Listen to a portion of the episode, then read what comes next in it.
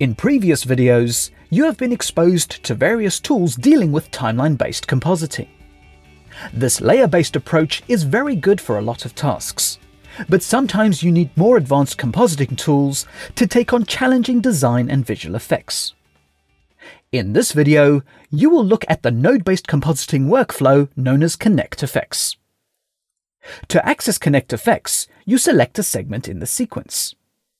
You can click the Effects button or right-click on the segment and choose Add Effect.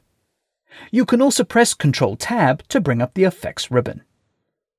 Now choose Create Connect Effects. You are now transported from the timeline into the Connect Effects environment, which some of you might know as node compositing.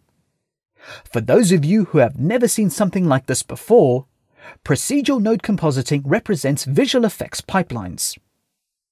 In essence, you connect effects in a branch-like structure that come together to form a composited result.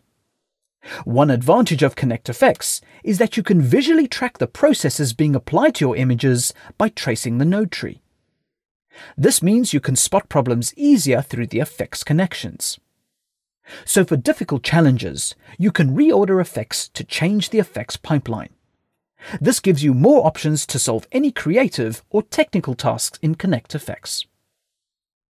The first thing I'd like to point out is that your timeline segment has been loaded as a source node. This is connected to the CFX output node. The result of the ConnectFX output is what you will ultimately see in the sequence.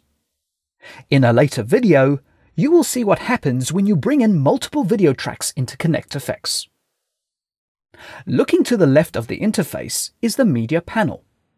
The Media panel enables you to grab any source clip or multiple clips and drag them into the ConnectFX schematic.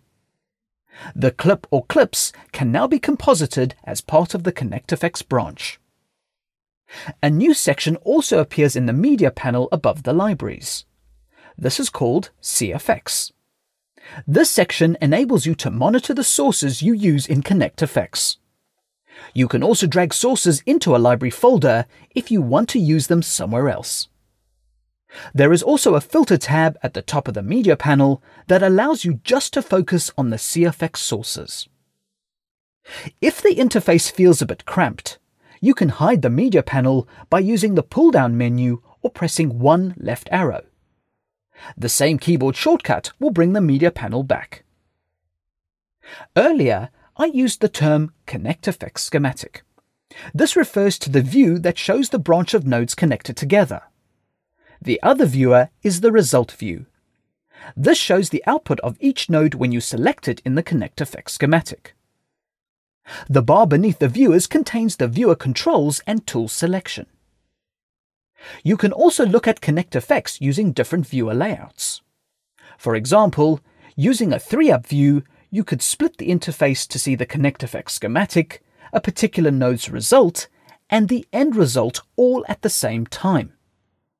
You can choose the viewer layout, as well as decide what you see in each viewer using the View menu.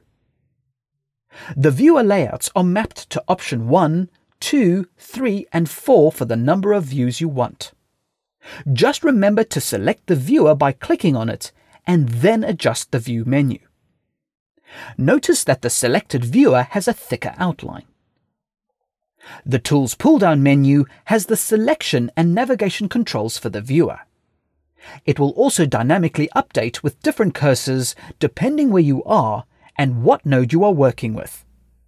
Finally, there is one important button to be aware of. To the bottom left of the interface is the Effects node. This button will allow you to toggle between the main ConnectFX node bin and the current node you are working with. Beneath the middle toolbar, there is another grey bar containing more general ConnectFX functions. This includes the player and time bar controls, grids and view menus, load and save buttons, and last but certainly not least, render and exit ConnectFX.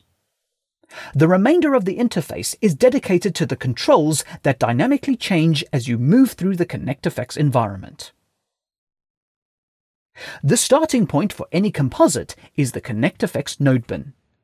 You can access it by clicking on the Effects node button. The large node bin is where you will find all your nodes for task and effects creation. There is also a lot of nodes to choose from, and you can scrub the bin from left to right to reveal more tools. To make it easy to find a specific tool, simply type the first letter of the tool on your keyboard and it will be highlighted in the node bin. So for example, I will type C. Next, I will drag a color correction node into the Connect Effects schematic. You could also double click on any node to add it into the Connect Effects schematic. To insert the color correction node into an existing branch, hold Option and hover the node over the connection. When you release the cursor, the node auto-inserts into the connection. If you want the nodes to auto-insert by default without keyboard shortcuts, go to the CFX Preferences menu and enable Auto-Insert option.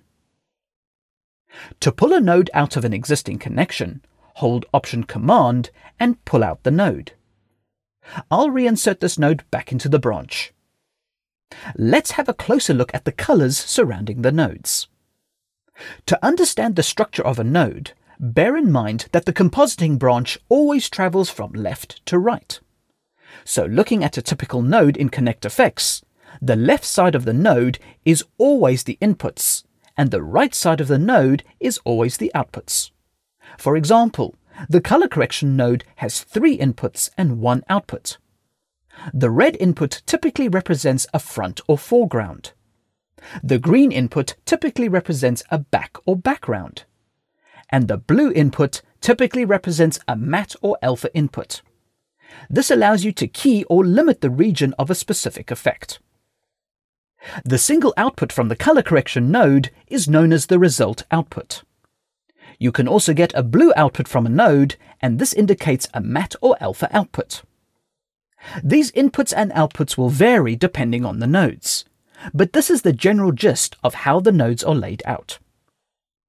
To access any node's parameters or tools, double-click on them to update the interface. For example, selecting a source node displays the basic menu, resizing menu, and color management menu. When you select the color correction node, it will display the color correction toolset. However, the controls on the left and right of the interface are generic and very seldom update. Let's focus on the controls to the left of the interface. Here you can access the Connect Effects preferences, the selected nodes preferences, the animation editor, which you saw in the animation videos. And finally, you have the timing view. The timing view displays all your sources in Connect Effects as segments in the timeline view. Please be aware that this is not an editorial timeline. The purpose of this is that you can see and manipulate the starting time of each source. So you can adjust the starting times of different sources using the offset slider. A couple more tips before you get started experimenting with Connect Effects. Earlier, you saw how to insert a node into an existing node branch. If you were joining a node to a branch, you could drag a connection from the output into the input of the node.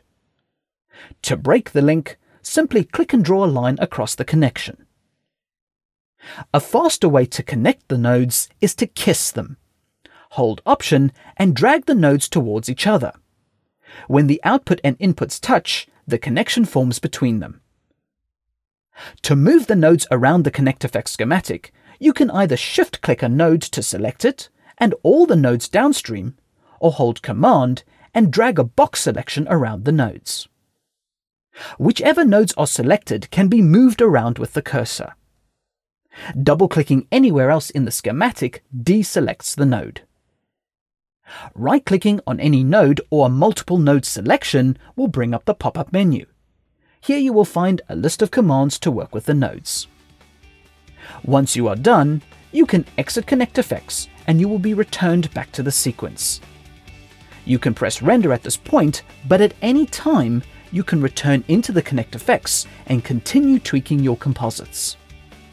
Please move on to the next video to continue your smoke getting started experience.